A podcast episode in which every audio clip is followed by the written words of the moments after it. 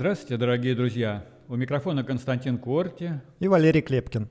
В эфире радио «Эхо Хельсинки», независимая радиостанция, вещающая на коротких волнах из финской столицы. Мы были созданы в ноябре прошлого года по инициативе шведского интернет-провайдера Банхов как партнеры радио «Эхо Стокгольма», начавшего свою работу после развязывания российской агрессии против независимой Украины.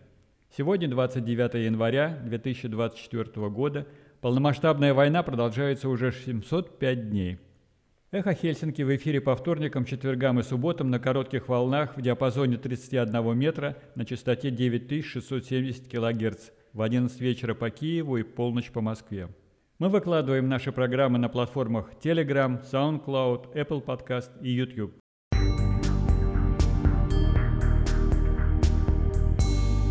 Сегодня в нашем выпуске. Итоги первого тура президентских выборов в Финляндии.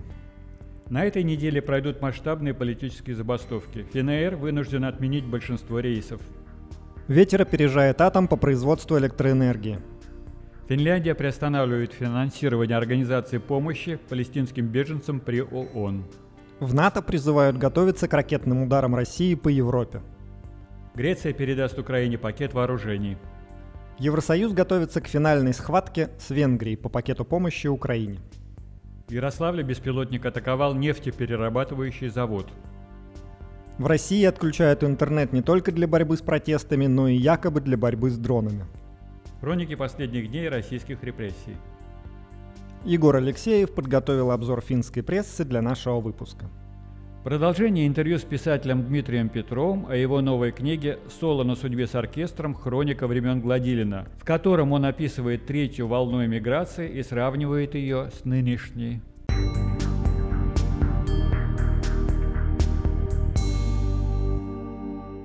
В эфире новости «Эхо Хельсинки».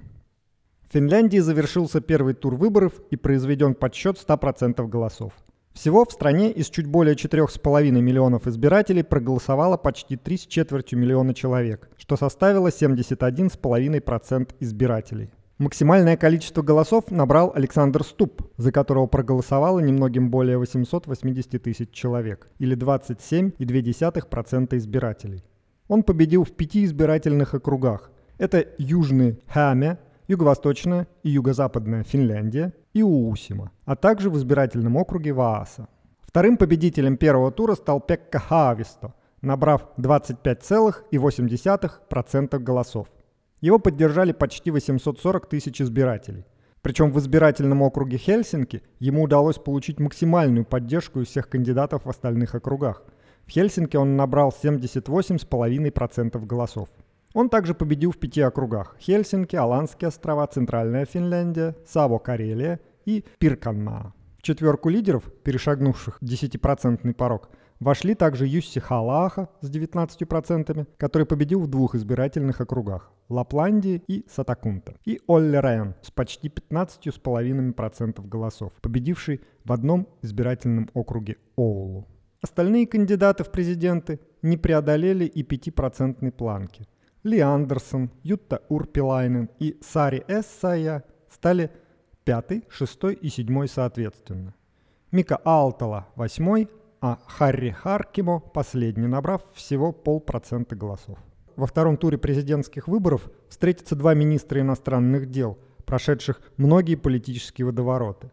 Александр Ступ и Пекка Хависта были лидерами рейтингов с самого начала президентской гонки – последние недели стремительный взлет Юсси Хаала Ахо из истинных финнов внес напряжение в борьбу, но в итоге он все равно заметно отстал от двух лидеров. Взлет Хаала Ахо пробудил дискуссию о тактическом голосовании, то есть голосовании сразу за наиболее популярных кандидатов, чтобы они точно вышли во второй тур. Вполне возможно, что это сказалось на цифрах поддержки Ютты Урпелайнен из социал-демократической партии – ли Андерсон из Союза левых сил и Олли Ренне из Центра. По крайней мере, у двух первых, судя по результатам, так и получилось, потому что для Урпилайнен и Андерсон итоги оказались ниже, чем ожидалось. С осени Ступ и Хаависта были лидирующей парой. В октябре опросы прочили Хаависта победу, но уже в ноябре места поменялись, и Ступ стал занимать верхнюю строчку рейтингов. Еще одной важной деталью является то, что впервые в истории Финляндии второй половиной главы государства станет человек иностранного происхождения.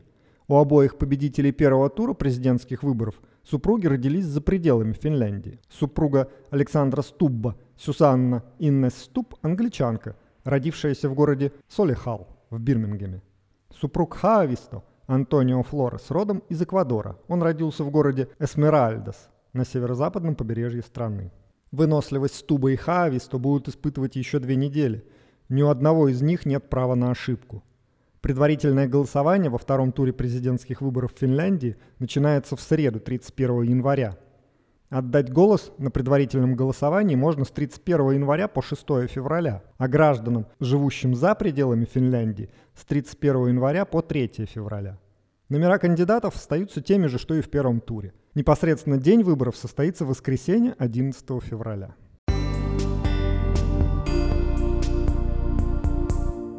Финейр вынужден отменить большинство рейсов из-за политической забастовки, которая пройдет 1 и 2 февраля. Об этом сообщается в пресс-релизе авиаперевозчика. Авиакомпания заявила, что почти 550 рейсов будут отменены, так как акция протеста существенно повлияет на работу аэропорта Хельсинки-Ваанта и организацию полетов, потому что в забастовке участвуют сотрудники Финавиа и AirPro. Финэйр при этом планирует выполнить часть рейсов. Клиенты будут оповещены об изменениях в расписании полетов. Перевозчик также обещает предложить альтернативные маршруты. Из-за забастовки могут быть внесены изменения в работу сервиса погрузки и выдачи багажа, а также обслуживания на борту. Напомню, что, как сообщала Юля, в середине этой недели по всей стране пройдут забастовки. Так движение поездов будет остановлено за исключением ночных железнодорожных рейсов в пятницу 2 февраля.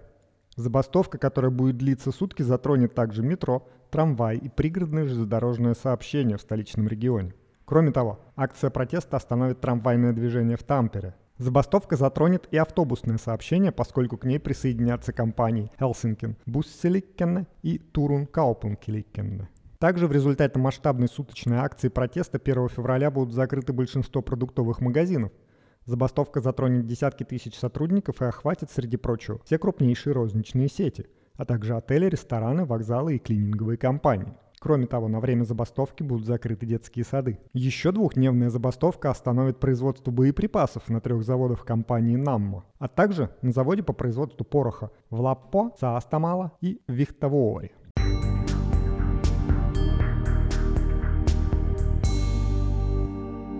Сегодня в Финляндии исторический момент. В стране установлен рекорд ветроэнергетики в производстве электроэнергии. Как сообщает Юля, по состоянию на пол одиннадцатого утра потребление электроэнергии составило примерно 11 800 мегаватт, а производство – более 13 тысяч мегаватт. Производство ветровой энергии опередило производство атомной энергии почти в три раза. Производство последней составило около 4370 мегаватт. Электричество экспортировалось в соседние страны, такие как Эстония, но могло бы экспортироваться больше. Цены на электроэнергию в Эстонии сейчас значительно выше, чем в Финляндии из-за того, что электрокабель Estlink 2 вышел из строя. Несмотря на рекорд производства, в понедельник впереди могут быть новые рекорды. По данным Ассоциации ветроэнергетики, в настоящее время в Финляндии работает 1601 ветряная электростанция – Финляндия приостанавливает финансирование организации помощи палестинским беженцам при ООН. Об этом в мессенджере X сообщил министр внешней торговли и развития Вилле Тавио от партии «Истинные финны». Причиной этого, по словам министра, является серьезное обвинение, согласно которым 12 сотрудников организации принимали участие в теракте Хамас 7 октября против Израиля. Тавил заявил, что Финляндия ожидает независимого и всестороннего расследования – по его словам, финская позиция заключается в том, чтобы не оплачивать помощь, которая идет на нужды Хамас. Финляндия заключила с Организацией помощи палестинским беженцам четырехлетнее соглашение о гуманитарной помощи на период с 2023 по 2026 годы на сумму 5 миллионов евро в год, говорится в пресс-релизе Министерства иностранных дел. Организация помощи палестинским беженцам объявила об увольнении нескольких сотрудников – которых Израиль обвиняет в причастности к октябрьскому нападению Хамас на Израиль. Ранее, в том числе Италия, Канада и США, объявили о приостановке помощи этой организации.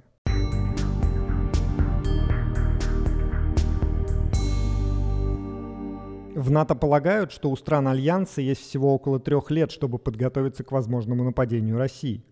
Начаться оно может с кибератак и ракетных ударов по тыловым, военным и гражданским объектам в Европе, чтобы вывести из строя пути снабжения и подорвать возможности по организации обороны. Так считают высокопоставленные генералы из Германии, США и Нидерландов. Главной целью может стать Германия, через которую проходят основные маршруты по обеспечению войск и их переброски на передовую, пишет Times. Под удар могут попасть такие объекты, как заводы по производству вооружений и боеприпасов, командно-штабные центры, а также электростанции, мосты и железные дороги. Военные и политические руководители стран НАТО в последние недели неоднократно предупреждали о вероятности вторжения России на территорию стран Альянса в обозримом будущем, в период от нескольких до 20 лет. Пересмотреть вероятность войны с Россией руководство НАТО заставили свежие разведданные о возможностях России по производству вооружений и пополнению армии военнослужащими.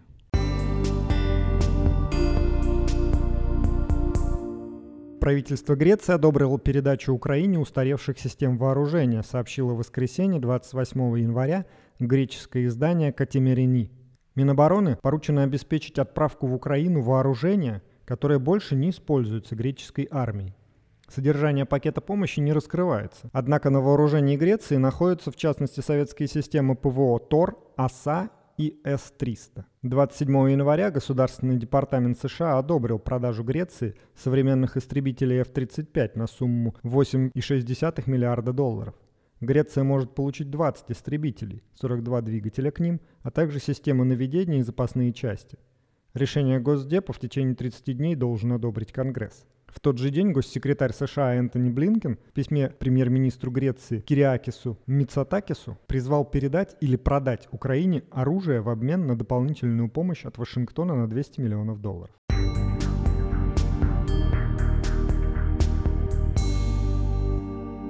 Евросоюз готовится к финальной схватке с Венгрией, которая блокирует финансовую и военную помощь Украине – Момент истины настанет 1 февраля, когда лидеры всех 27 стран ЕС на экстренном саммите попытаются переманить на свою сторону венгерского премьера Виктора Орбана, главного союзника Владимира Путина в Европе. Венгрия не дает утвердить многолетний бюджет Евросоюза, в котором заложено 50 миллиардов евро финансовой помощи Украине. BBC сообщает, что без этих денег шансы Киева успешно противостоять агрессии Кремля резко снизятся – Особенно с учетом того, что главный источник военной помощи, американский, пока иссяк из-за внутриполитических дрязг в США.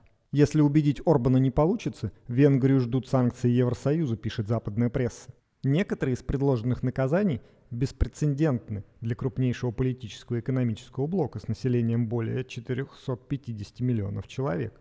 Ведущая деловая газета Financial Times – написала, что в Брюсселе появился некий план авторства одного из чиновников Совета Европейского Союза, в котором предлагается полностью перекрыть доступ Венгрии к десяткам миллиардов евро евро общеевропейских программ. В этом случае Венгрию ждет экономический шок, говорится в документе.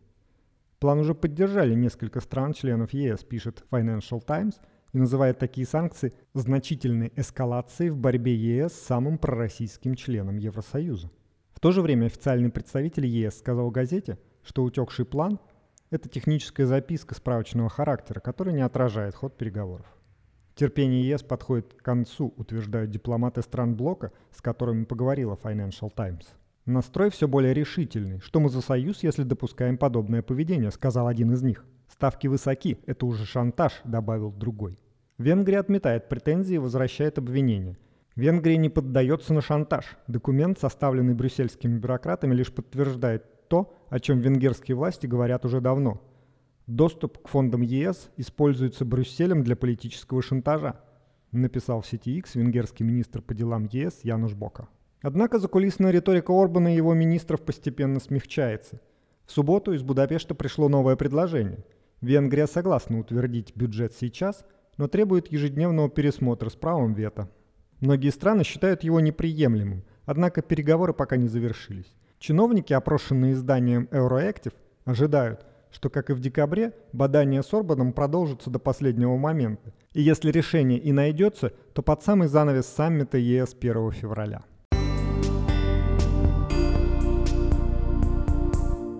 Атакован крупный нефтеперерабатывающий завод в Ярославле.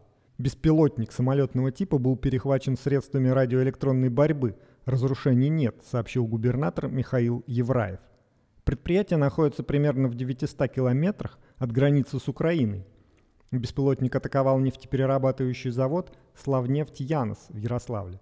Об этом сообщили очевидцы и источники телеграм-каналов 112 и «База». По их данным, дрон упал рядом с установкой для гидрокрекинга около 6-7 утра. После крушения беспилотного летательного аппарата на месте произошел пожар. По предварительным данным, пострадавших и разрушений нет. Место падения беспилотника было оцеплено. На месте работают взрывотехники, так как беспилотник мог лететь со взрывчаткой.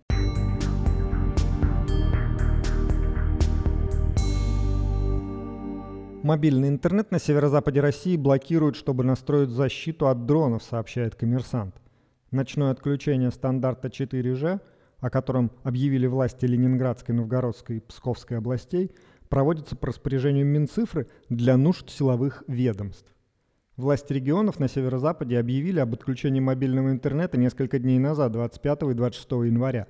По их словам, это продлится до 30 января, когда закончатся технические работы. Как отмечает газета, по официальной информации отключение связано с проведением технических работ по перенастройке радиочастотного спектра передающего оборудования. Однако источники в крупных операторах связи уточнили коммерсанту, что интернет ограничен по требованию властей. По данным издания, среди прочего, мобильный интернет включают для донастройки антидроновых систем.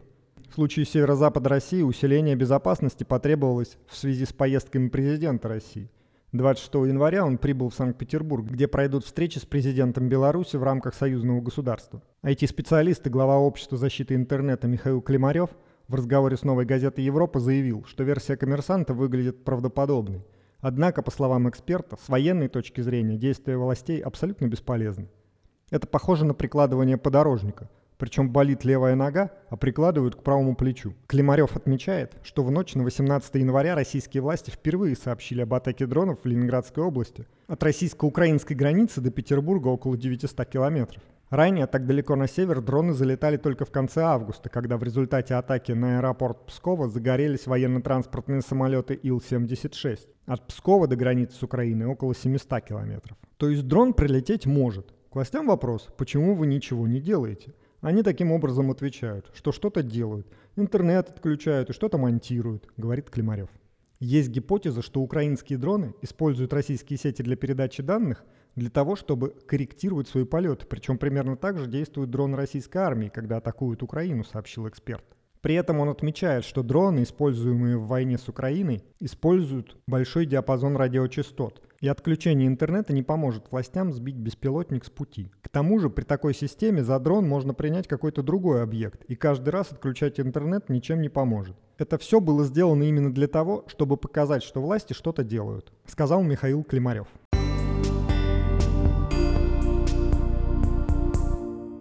И в завершении выпуска новостей немного об очередной партии российских репрессий. Суд в Москве заочно арестовал четырех соратников Алексея Навального. Это его бывший пресс-секретарь Кира Ярмыш, глава ФБК Мария Певчев, ведущий YouTube-канала «Популярная политика» Дмитрий Низовцев и руководитель социологической службы ФБК Анна Бирюкова. Как пишет «Медиазона», их обвиняют по статьям об экстремизме и военных фейках. Мария Певчих проходит обвиняемой по четырем уголовным статьям – фейках о вооруженных силах Российской Федерации, фейках об армии по мотивам политической ненависти, организации экстремистского сообщества с использованием служебного положения и вандализме.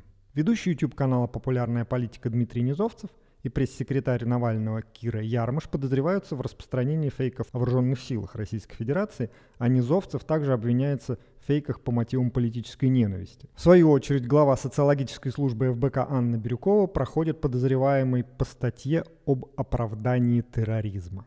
В Кирове жену активиста Ричарда Роуза заочно приговорили к пяти с половиной годам колонии по статье о военных фейках. Дело против Марии Роуз возбудили из-за постов в соцсетях, ее муж в сентябре по той же статье был осужден на 8 лет лишения свободы. Мария Роуз уехала из России вместе с маленьким сыном. А из Санкт-Петербургского госуниверситета уволили физика Андрея Серякова. Многообразие мнений в стенах вуза больше недопустимо. Ученый объяснил это политическими мотивами. Серяков добавил, что его ставку в лаборатории просто убрали, а его кандидатуру на другие позиции категорически отказались рассматривать. По слухам, в университет пришло ФСБ и начало давить – Первоначально это были слитые списки умного голосования, сейчас что-то больше. Я не знаю, но точно есть какая-то градация. С одними готовы разговаривать и при подтверждении лояльности идти на компромисс, с другими тверды. Угадайте, в какой я категории, написал Сериков. По его словам, за последний год из лаборатории по аналогичным мотивам уволили четырех человек. Шахтинский городской суд Ростовской области назначил 72-летней пенсионерке Евгении Майбороде 5,5 лет колонии за два репоста в соцсети ВКонтакте. Об этом сообщает проект «Сетевые свободы». Гособвинитель требовал назначить ей 6 лет лишения свободы по части 2 статьи 207.3 Уголовного кодекса Российской Федерации. Это распространение ложной информации о вооруженных силах и части 2 статьи 280 Уголовного кодекса – это призывы к экстремизму. За репост информации о количестве погибших российских военнослужащих и видеоролик. Женщина признала вину, кроме мотива политической ненависти, объясняя свою реакцию тем, что ее брат в Днепре оказался под завалами обрушенного снарядами здания. Владимира Карамурзу этапировали из Омской колонии в неизвестном направлении. Об этом сообщил его адвокат Вадим Прохоров. У защиты нет официальной информации о том, что Карамурза этапирован из колонии. Это сказал сотрудник колонии, когда адвокат должен был встретиться с политиком, подчеркнул Прохоров. Ситуация, когда родственники и адвокаты не знают о том, где находятся заключенные, это типичное нарушение правовых норм, отметил адвокат. По словам Прохорова, защитники политика догадываются о причине этапирования, но пока не будут их озвучивать, чтобы не давать дополнительные поводы силовикам. Не забывается и почти голая вечеринка. Популяризатор носка Рэп-исполнитель Васио весной пойдет в армию, сообщает РИА Новости со ссылкой на его адвоката. После того, как музыкант появился на вечеринке Ивлеева в одном носке, его продержали суммарно 25 суток под арестом. Ранее рэпер Васио, он же Николай Васильев, был признан негодным к службе. Новую повестку в военкомат он получил во время второго административного ареста, который он отбывал после той самой вечеринки в клубе «Мутабор».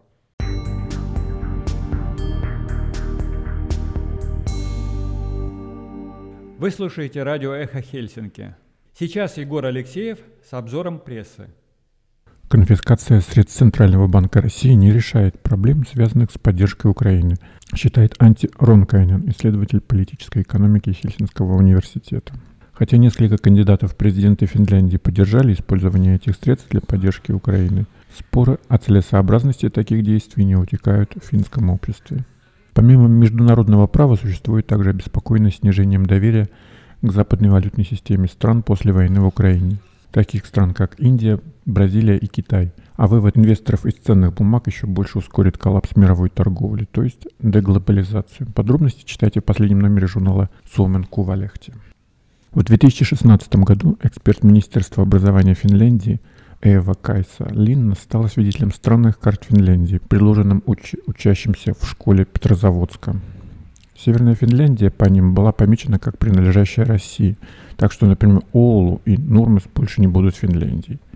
Эпизод со странной карты недавно вернулся в голову Линны, и все это большая война в Украине, беженцы на границе и антифинская пропаганда Кремля заставили задуматься о том, чем мучат молодежь в российской Карелии – Читайте историческую справку, проливающую свет на тайные желания Кремля в новой статье Ари Пананин газеты Илта Санамат. Газета Хельсинкин Санамат продолжает публиковать письма из России. В рубрике пишут Михаил из Петербурга, Ян из Москвы и Иван, работающий в Карелии. Их настоящие имена не публикуются из соображений безопасности. Минувшие холода принесли много хлопот жителям российских регионов, и Карелия не стала исключением – Губернаторы республики засыпают гневными сообщениями, но ситуация лучше не становится. В ремонтной бригаде сообщили, что большое количество рабочих вышло на работу в так называемой новой территории. Говорят, там предлагают хорошую зарплату. В отличие от Украины, которую Путин бомбит каждый день, российскую инфраструктуру даже не нужно бомбить. Она самоуничтожается, делает вывод автор заметки. Подробности карельской жизни в холодные праздничные новогодние каникулы читайте на сайте газеты. Новая книга Виктора Ерофеева – это расплата, прощальное письмо России и озорная демонстрация силы. Пишет Рене Нюбери, который помог автору бежать из России и сам оказался на страницах романа. С начала полномасштабного вторжения России в Украину Ерофеевы живут в Берлине, который вновь стал центром русской эмиграции. Новая книга Ерофеева «Великий гопник» появилась на немецком языке на франкфуртской книжной ярмарке и имела большой успех. Главный герой боготворит Ганди, требует вернуть ему Украину и играет в хоккей. Россия платит большую цену за инфантильные комплексы гопника и пережитые им обиды. Мы платим за то, что Запад открылся ему таким образом, что он признал его конкурентоспособность и распущенную мораль, заключает автор. Подобную историю жизни и творчества Виктора Ерофеева читайте на странице журнала «Соминку в Алехте» в авторской колонке Рене Нубер, посла Финляндии в Москве в нулевые годы. В эфире был Егор Алексеев с обзором прессы.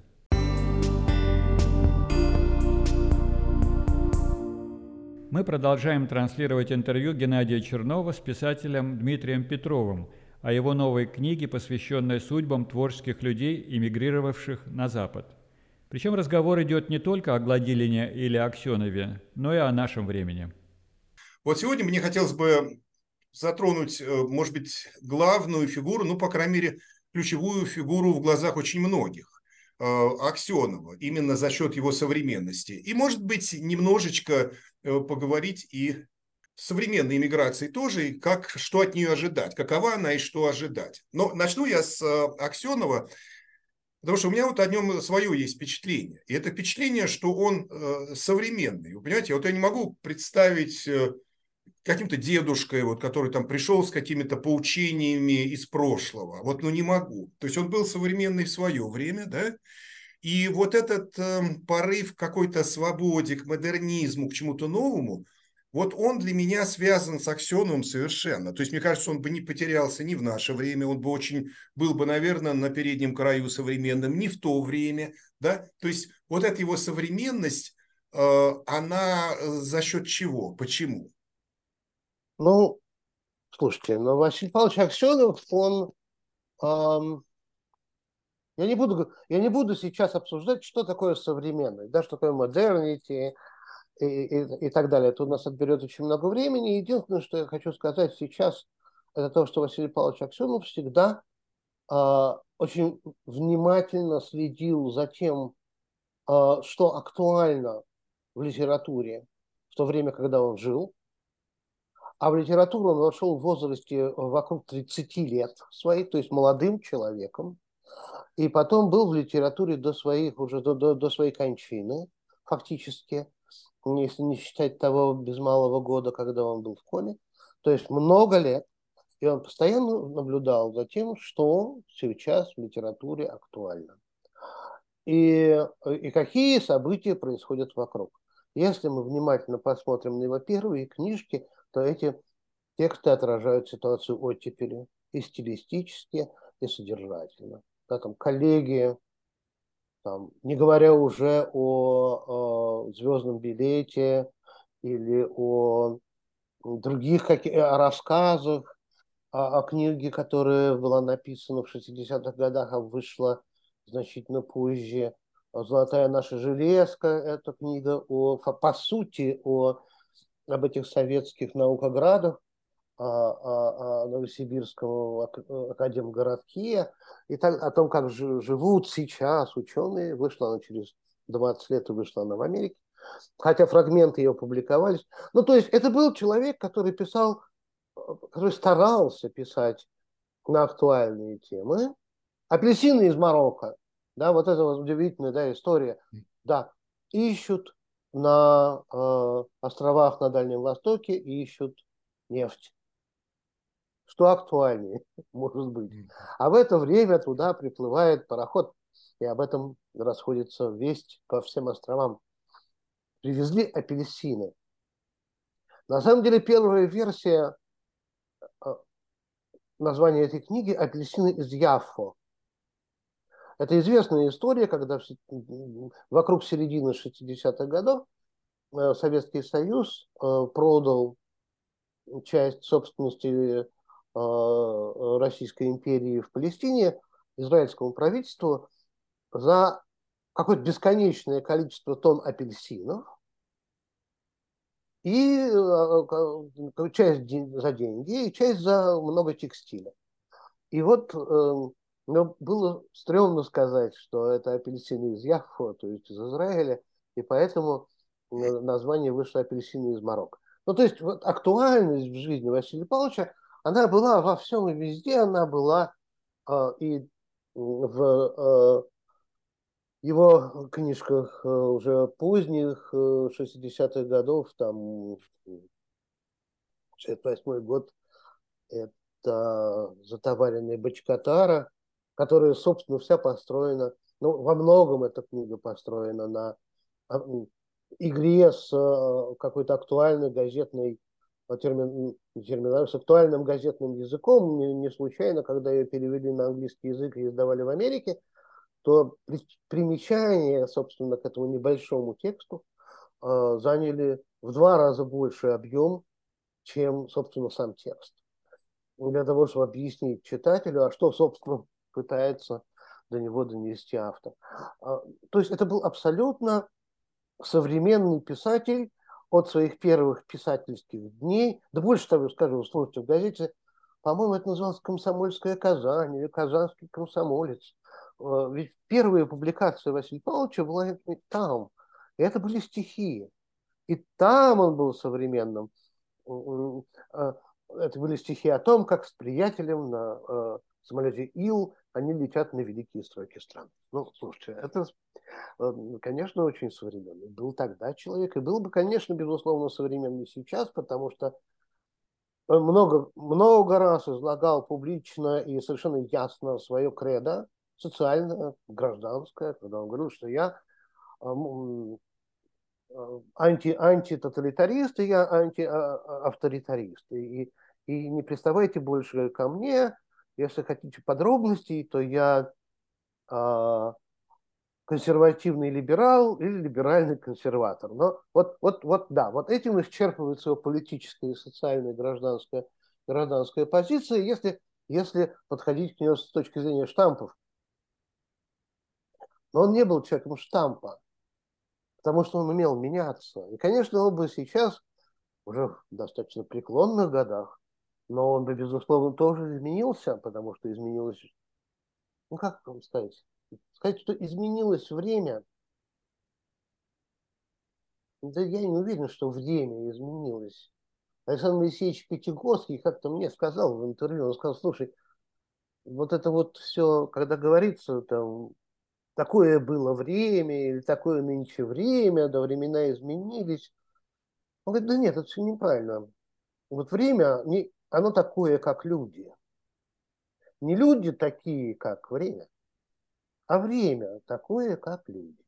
Вот Василий Павлович Аксенов вот один из тех людей, которые в свое время очень серьезно всю свою жизнь шли наперекор другим людям, которые формировали свое, свой участок времени, а он и его друзья, единомышленники формировали свой фрагмент времени.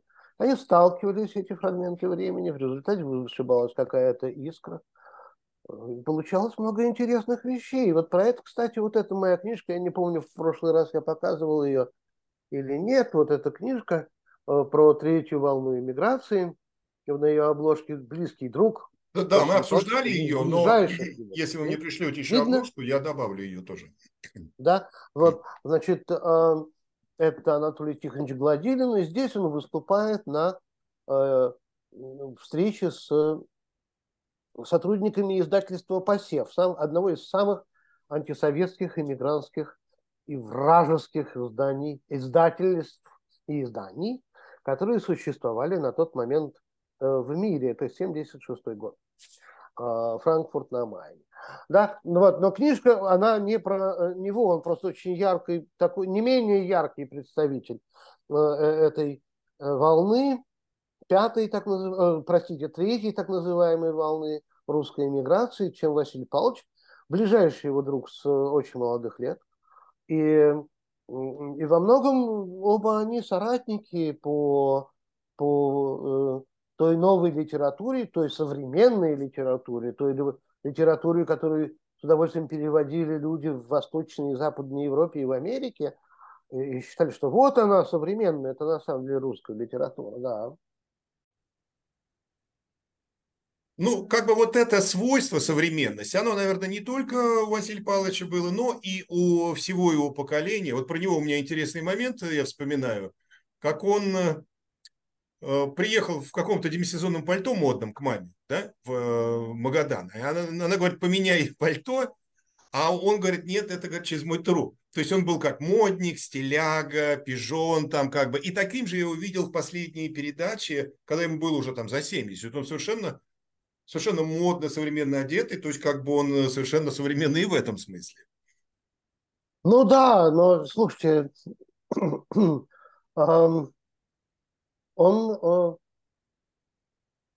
никогда не был, как он говорил, свободным человеком, но никогда и не был советским человеком. То есть э, он и в этом был современен, потому что достаточно глубоко смотрел он на себя и на мир, чтобы понимать, что, несмотря на все свои многочисленные книги, успехи, и да, когда он жил на Западе, в, в свободном мире, он, тем не менее, понимал всю степень своей несвободы.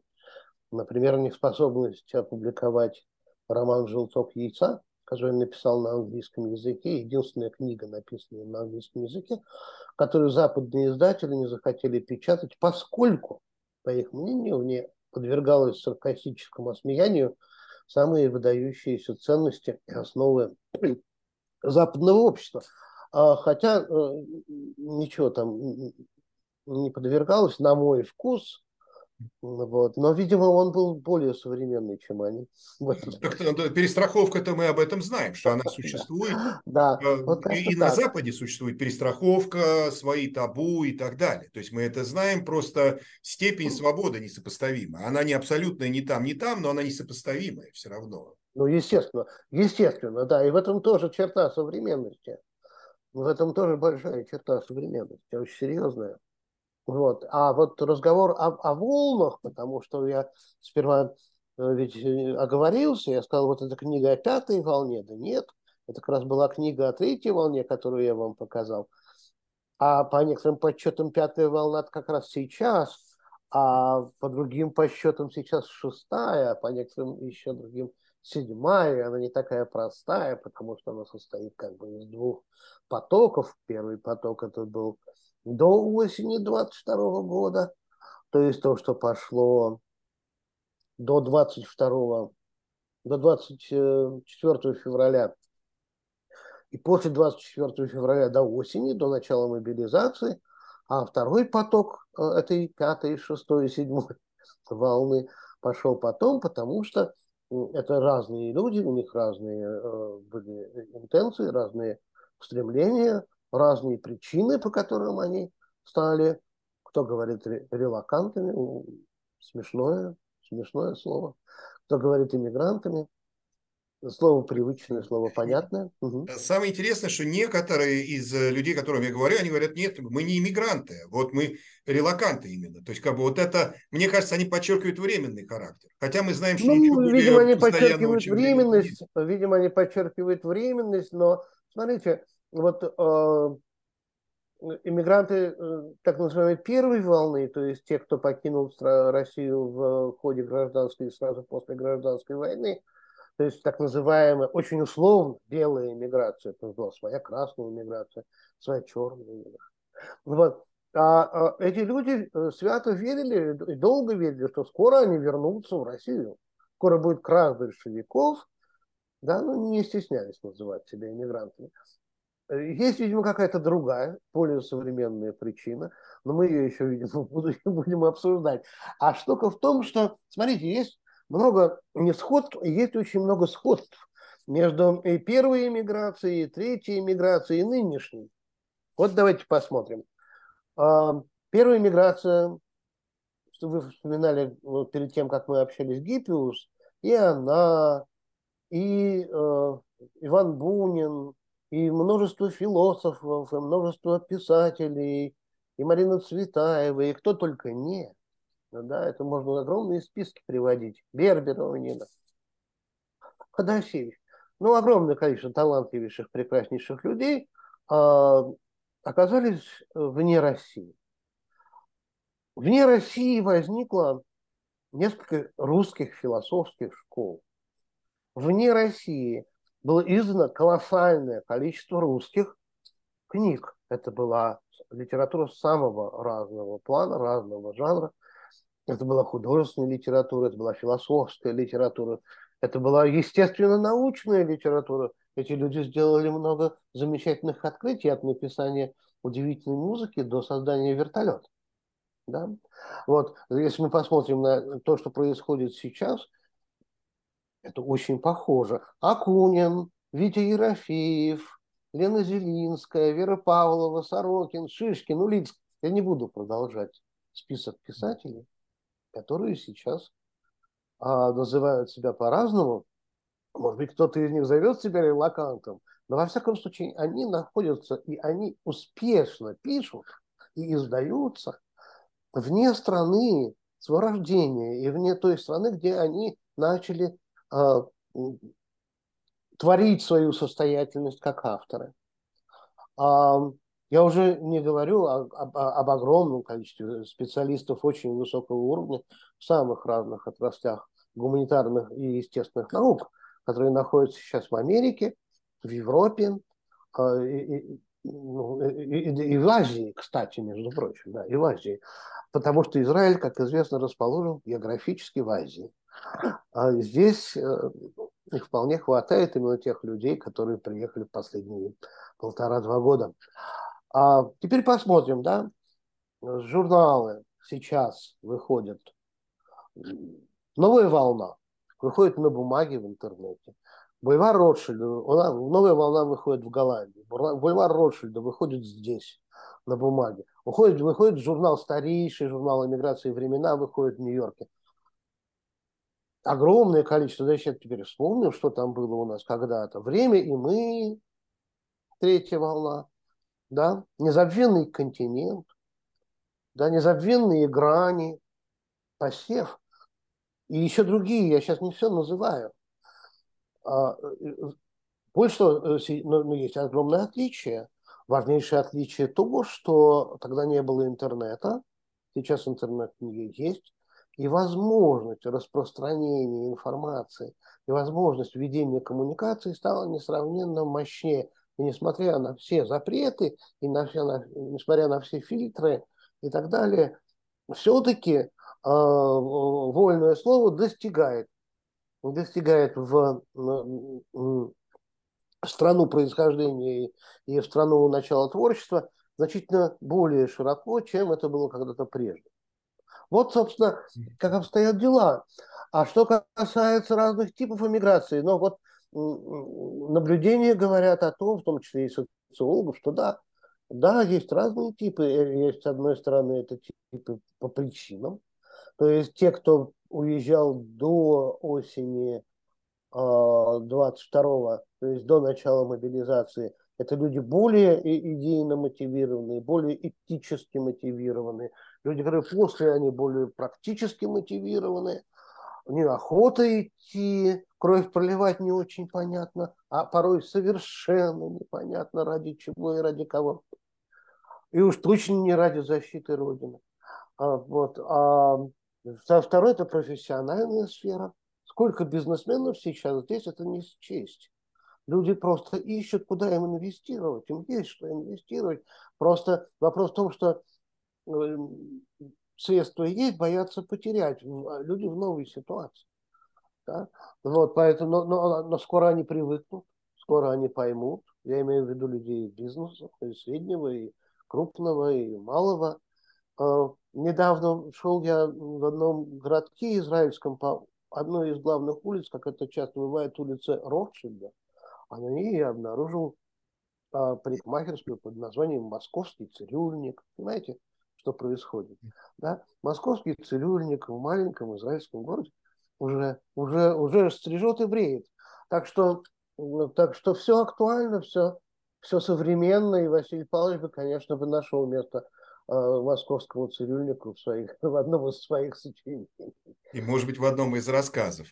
Я, Очень значит... может быть. Угу. У него, кстати, есть э, книга. Смотрите, Василий Павлович был еврей. Его крестили в детстве тайно, после уже ареста родителей, при активнейшем участии их шофера, который полагался его отцу как мэру Казани, крестили дома, но, но вообще по происхождению галактический еврей. Да, моего Евгения Гилсбрук, там просто вопросов никаких, ни у одного самого придирчивого Рэби никогда бы не возникло. Вот, и, и но, но, но Израиль появляется в его книгах нечасто. Но есть книга, э, где э, он появляется чаще других.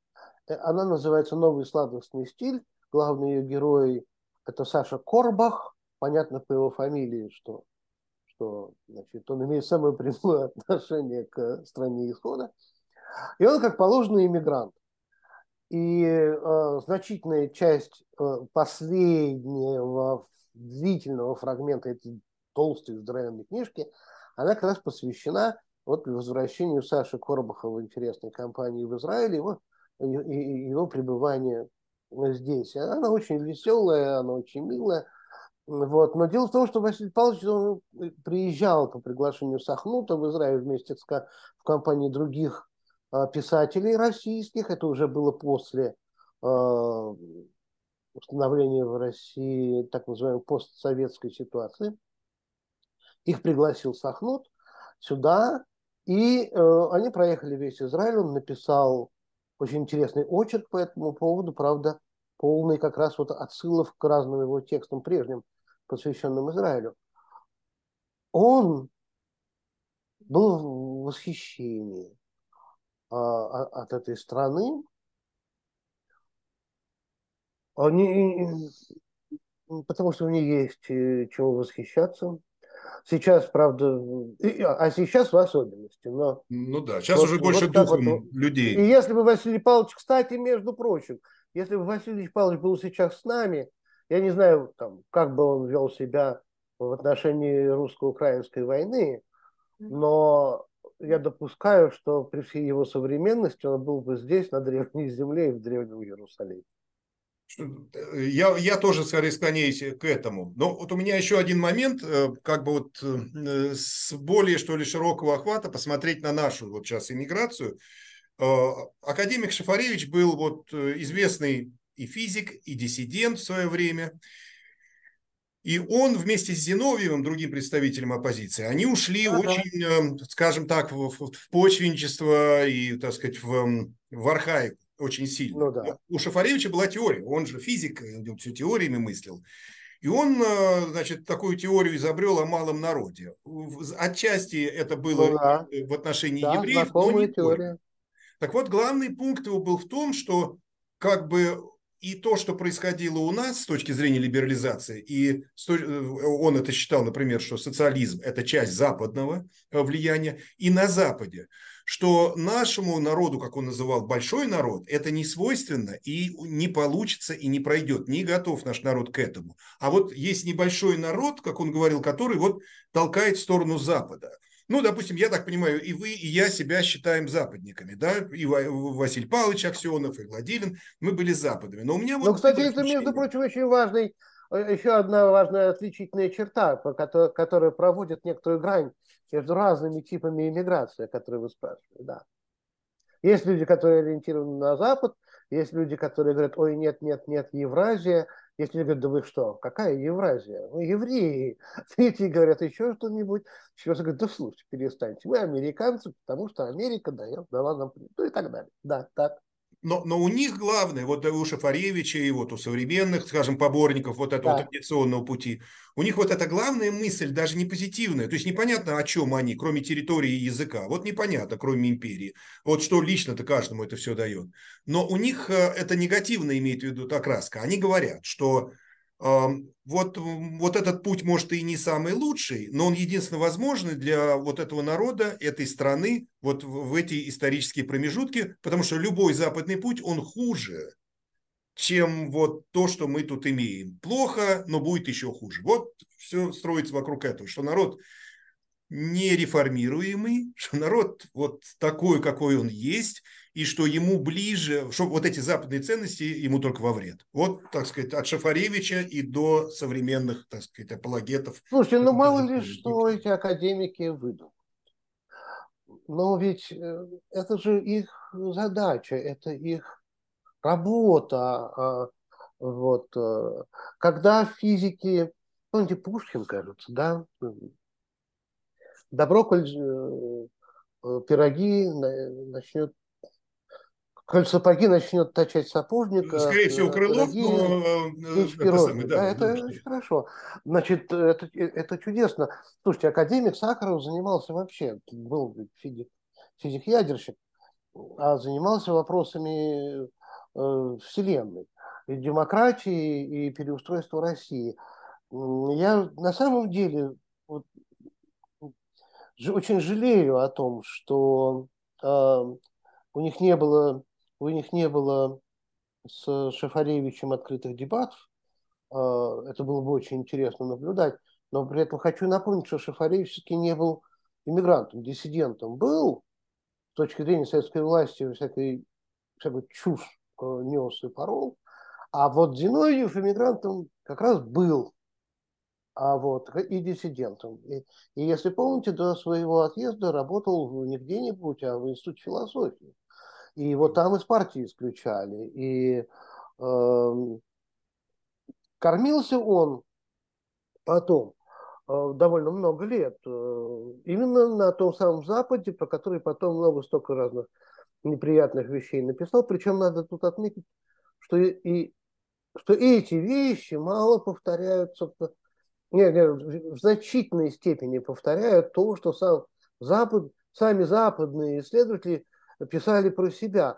А, или, или, например, показывали западные кинематографисты или писали западные э, прозаики. Да?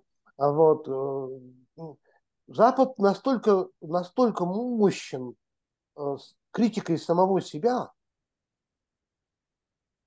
э, в этом настолько много его силы,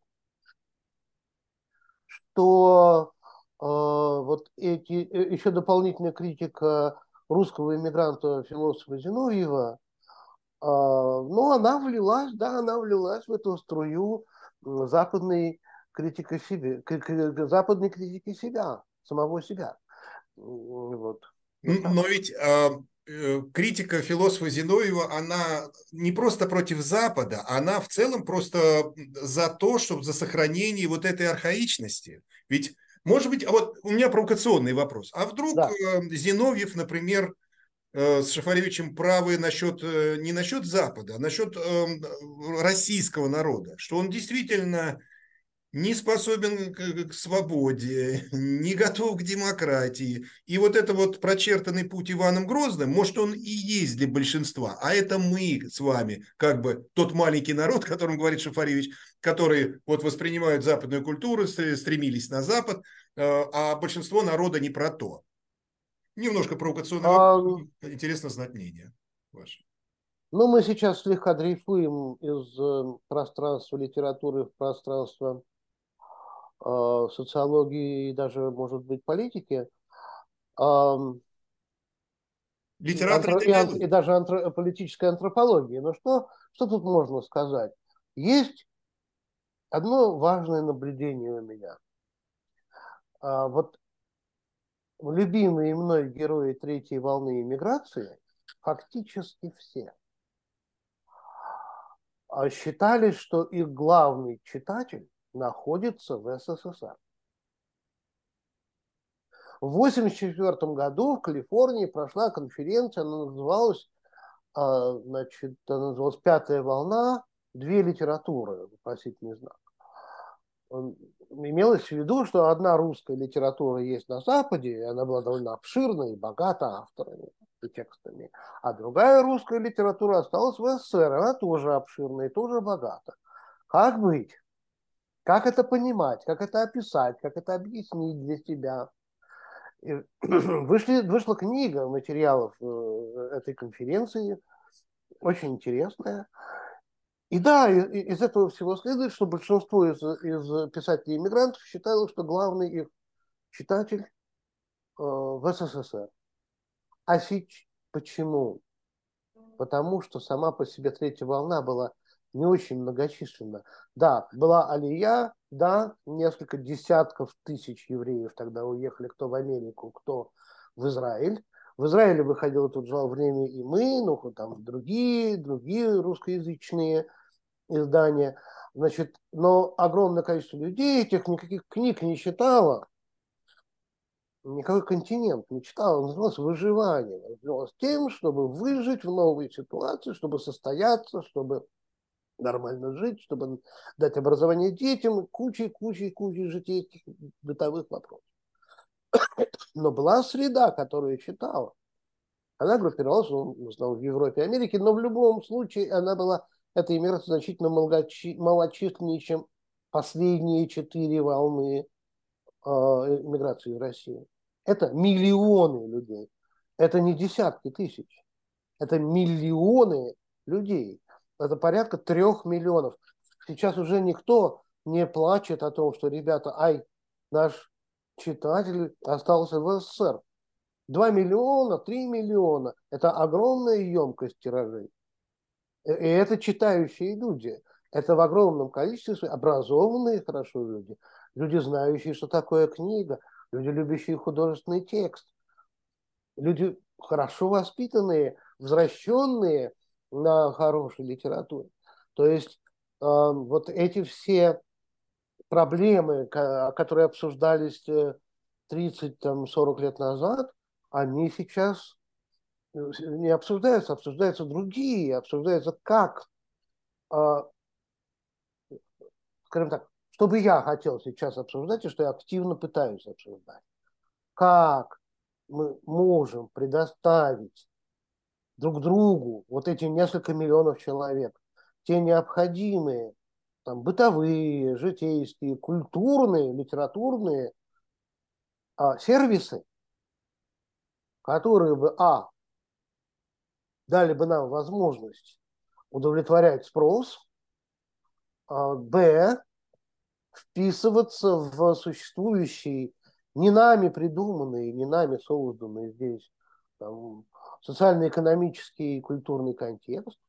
И третье, вообще-то на самом деле все больше и больше э, людей говорит, ну, там, включая Георгия, Петра Георгиевича Щедровицкого, о том, что Запад западный развивающийся мир проходит сейчас, как раз вот сейчас, очередную волну развития, очередную э, индустриальную революцию, и было бы чудесно, если бы русская эмиграция в таком количестве огромном нашла бы свое место на этой волне. В эфире был Дмитрий Петров.